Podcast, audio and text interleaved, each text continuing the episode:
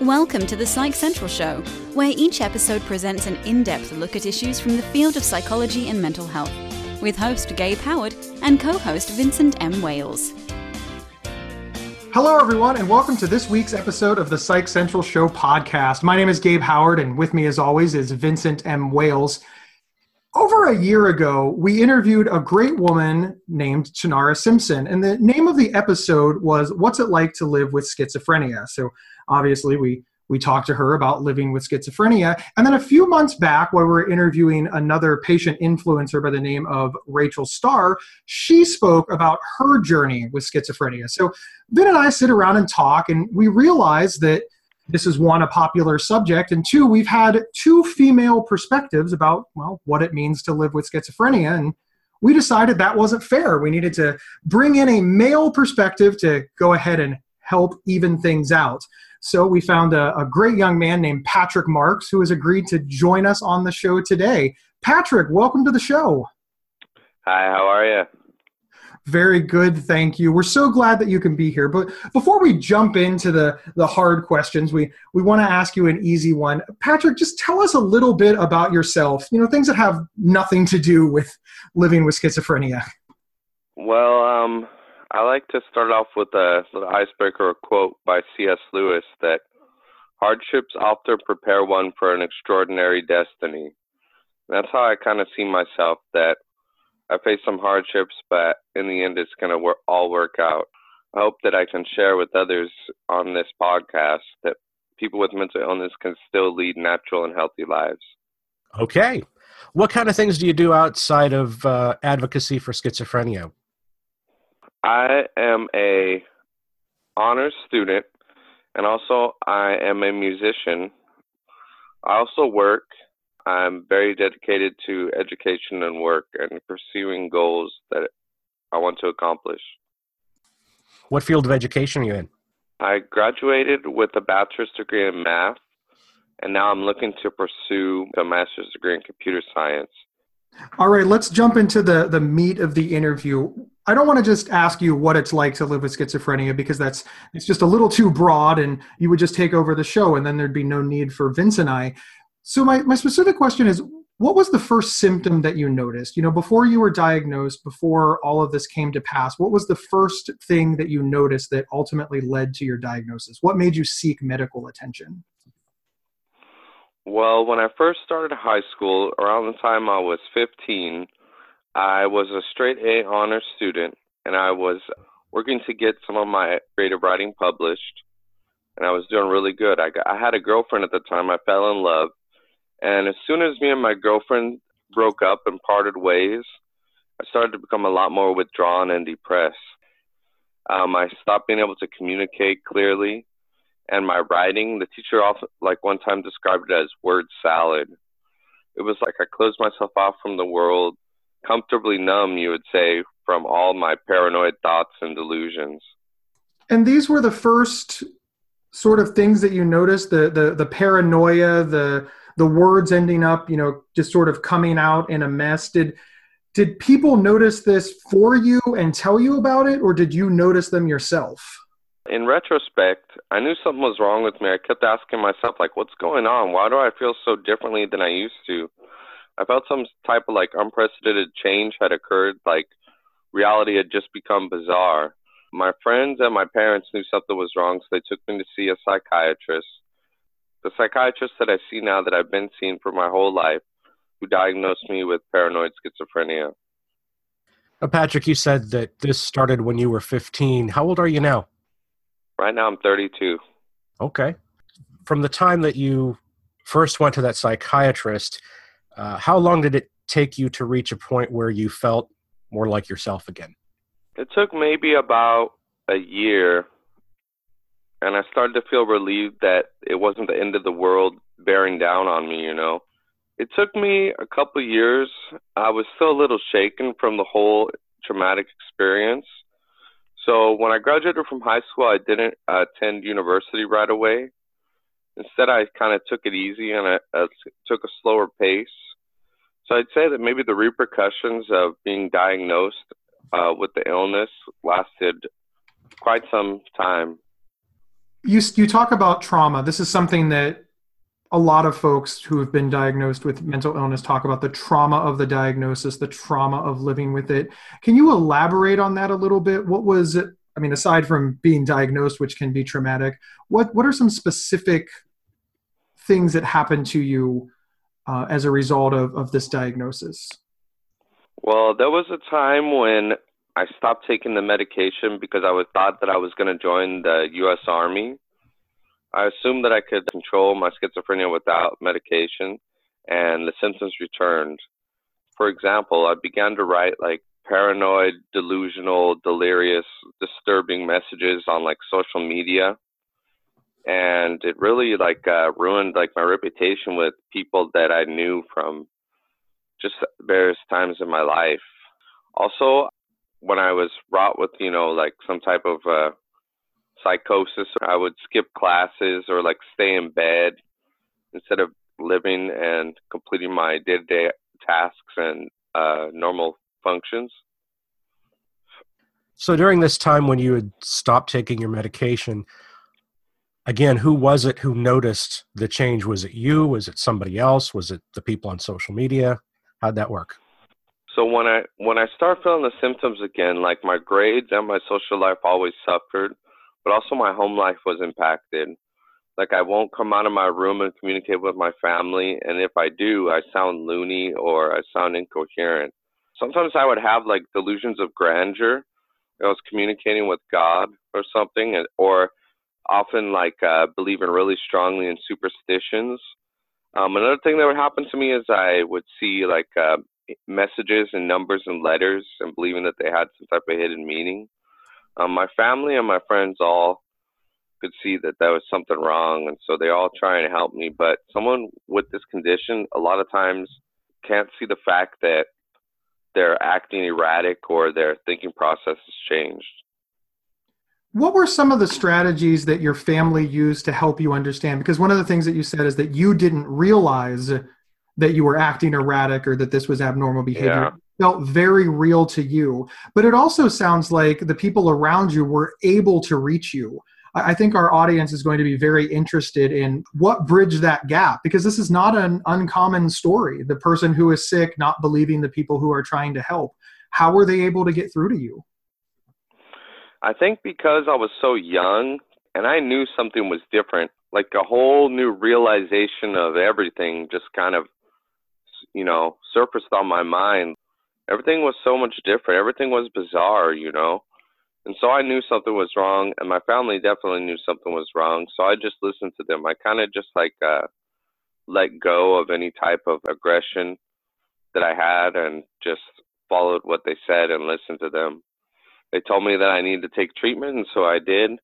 And they insisted I still continue to do treatment, and I actually feel that I should continue to take treatment. So, like I said, the time that I wanted to go to the army kind of uh, changed my whole thoughts that yes, I do need treatment, you know, for the rest of my life. This episode is sponsored by BetterHelp.com. Secure, convenient, and affordable online counseling. All counselors are licensed, accredited professionals. Anything you share is confidential. Schedule secure video or phone sessions, plus chat and text with your therapist whenever you feel it's needed. A month of online therapy often costs less than a single traditional face to face session. Go to betterhelp.com forward slash psych central and experience seven days of free therapy to see if online counseling is right for you. BetterHelp.com forward slash psych central. So I have a, a two part question for you, Patrick. One is what specifically was it about your intention of joining the Army that caused you to think you didn't need the medication? And secondly, what would you say to anybody who's listening who is thinking of stopping their meds right now? Well, the thing is, if you want to join the Army, you can't take antidepressants, you can't take antipsychotics, you can't take any type of neuroleptics. So I thought that it would be okay for me to just stop taking the medicine and I would feel I would feel better and I could uh, handle all the negative connotations and consequences. I see. But apparently I couldn't, you know. And my family told me. And the thing that was embarrassing though is that I was doing things that I that were irrational and kind of gave me like a people had a bad outtake on some of the things I was doing. So that's why I, you know, I would I would encourage people to just continue listening more towards what their family and their doctors are saying compared to just going out on their own. I know a lot of times if people do stop taking their medication, start acting, you know, are really strange, and people trying to help them, but like, you know, it's hard for them to read between the lines that their actions are not right. Yeah, I, I, think that, that many people, mental illness or not, have trouble seeing themselves for you know who we really are. I don't think that's a mental illness thing, but but of course it is more challenging. Um, you know, I know that when yeah. I was really really sick, people would say things to me, you know, like you know, Gabe, you need to calm down, and I would yell back, "What do you mean I am calm?" And when I think about it now, I think, how did I not notice this? But I I didn't. I had no ability to see it at all. The next question that I want to ask you is many of our audience members they don't know what schizophrenia is at all. They know what they've heard on the news they know what they've seen on television they, they know a lot of the stereotypes and you know we have certainly done our best to explain it but you know i want them to hear it from you a person who lives with schizophrenia. What's a good layperson's definition of what schizophrenia is? How would you explain it to somebody? Well there's different types of schizophrenia I can't speak for all the different types of schizophrenia, but I have paranoid schizophrenia. That's what I was diagnosed with. And so what happens with me is that I always think negative thoughts and emotions. Like people are always trying to harm me or people are always saying bad things about me behind my back. And so it makes me become more like withdrawn and depressed. I have a lot of anxiety from and paranoia, you know.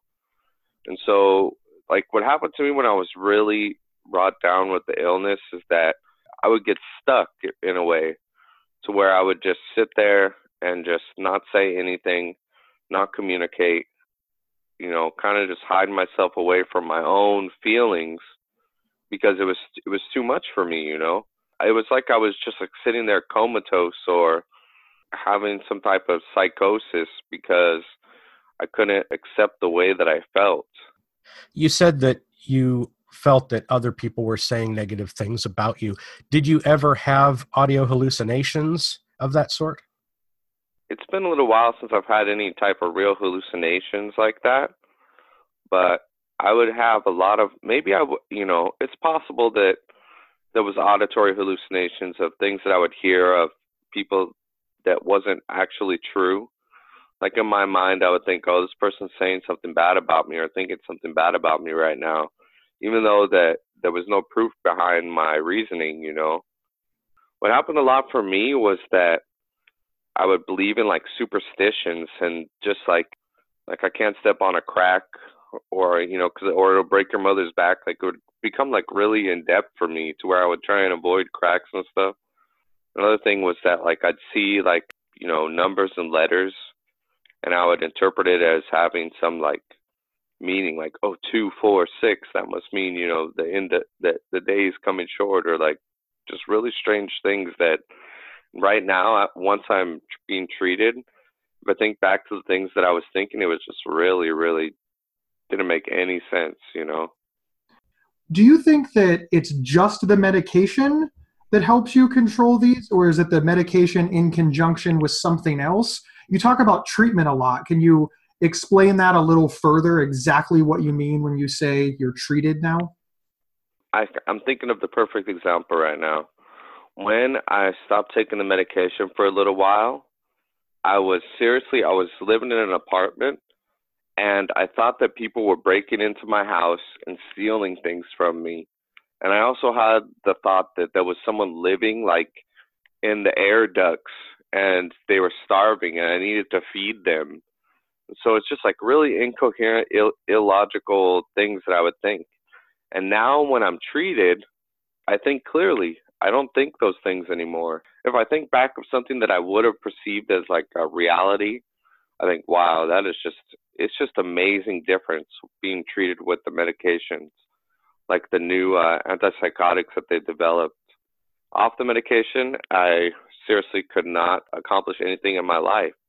Like while I've been treated, I've worked as a crew trainer at McDonald's, a, a bank teller at Bank of America, an elementary school tutor for the No Child Left Behind program, a systems analyst intern for Long Beach Transit, a transportation company, a bus company. I've also been able to get a bachelor's degree in mathematics, and I'm reaching out to uh, finally complete a master's degree in database management.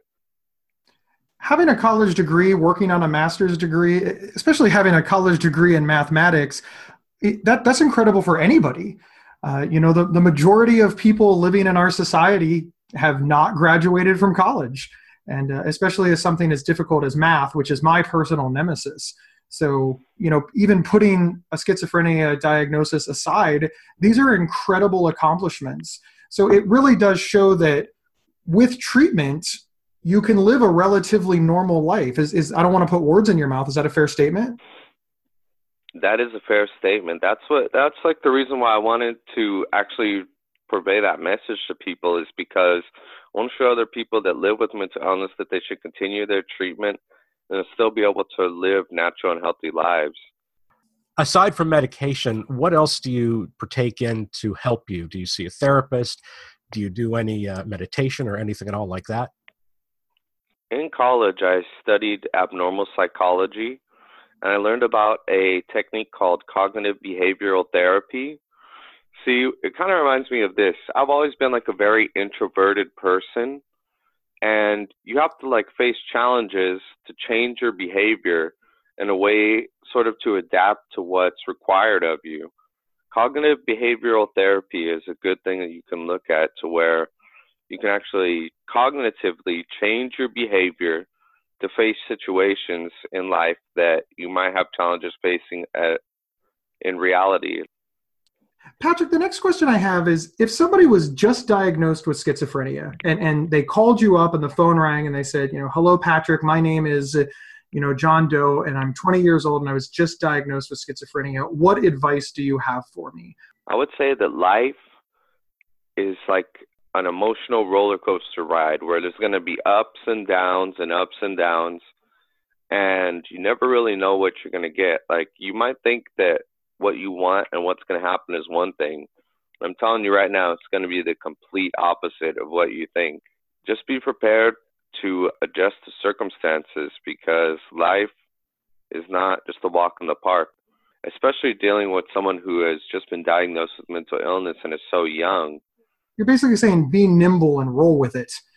Yeah, be nimble, be dexterous, um, be adaptable because you never know what's going to happen and whatever you really think is going to happen that's not what's going to happen it's going to be something totally different you know the next question is along the same lines. What would you say if you got a phone call from somebody who said that my 20 year old son was just diagnosed with schizophrenia? And we don't know anything and we don't know what to expect. What advice or, or help could you provide to them? When I was first diagnosed, my family didn't really know anything about mental illness as well. But what happened was, see, I had a really good environment to grow up in. My parents were really caring about me and really nurturing and really compassionate about helping me to overcome this illness. A lot of people, when they are diagnosed with mental illness, they don't have that same type of environment. And so, what I would suggest a parent with a child who has just been diagnosed with some mental illness is just be prepared because that child's going to have like a, a, a much more difficult time pursuing goals and things like that. And the best thing you can do is provide like a really suitable and habitable environment for someone with an illness like this to to actually succeed, you know.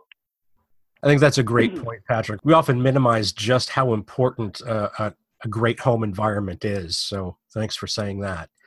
Patrick, I really appreciate that. Thank you so much for being on the show. We very much enjoyed having you and taking the time with us today. You're you're you're an inspiration, and we appreciate you being so open about living with schizophrenia. Yes, thank you very much. Well, thank you very much. Oh, you're very welcome. All right, everyone. Thank you for tuning in. And remember, you can get one week of free, convenient, affordable, private online counseling anytime, anywhere by visiting betterhelp.com slash psychcentral. Thanks, everyone, and we will see you next week. Thank you for listening to the Psych Central Show. Please rate, review, and subscribe on iTunes or wherever you found this podcast. We encourage you to share our show on social media and with friends and family.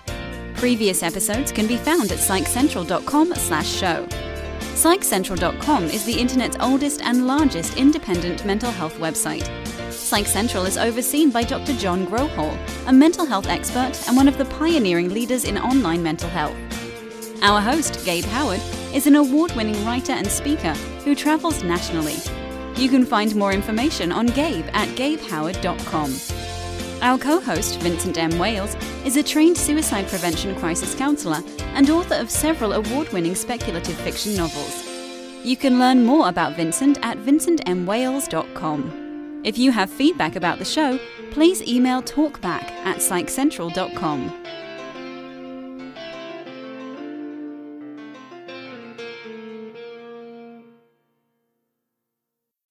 There are few words more misunderstood and misused than OCD. Imagine having unwanted thoughts stuck in your head all day, no matter how hard you try to make them go away, and then having to pretend that everything is okay despite having to feel crippled inside. That's OCD. 1 in 40 people suffer from it globally, but there's hope. If you have OCD and need help, you can get better with specialized treatment. NoCD offers effective, affordable, and convenient treatment for OCD and is covered by many major insurance plans. Go to nocd.com to learn more. That's nocd.com.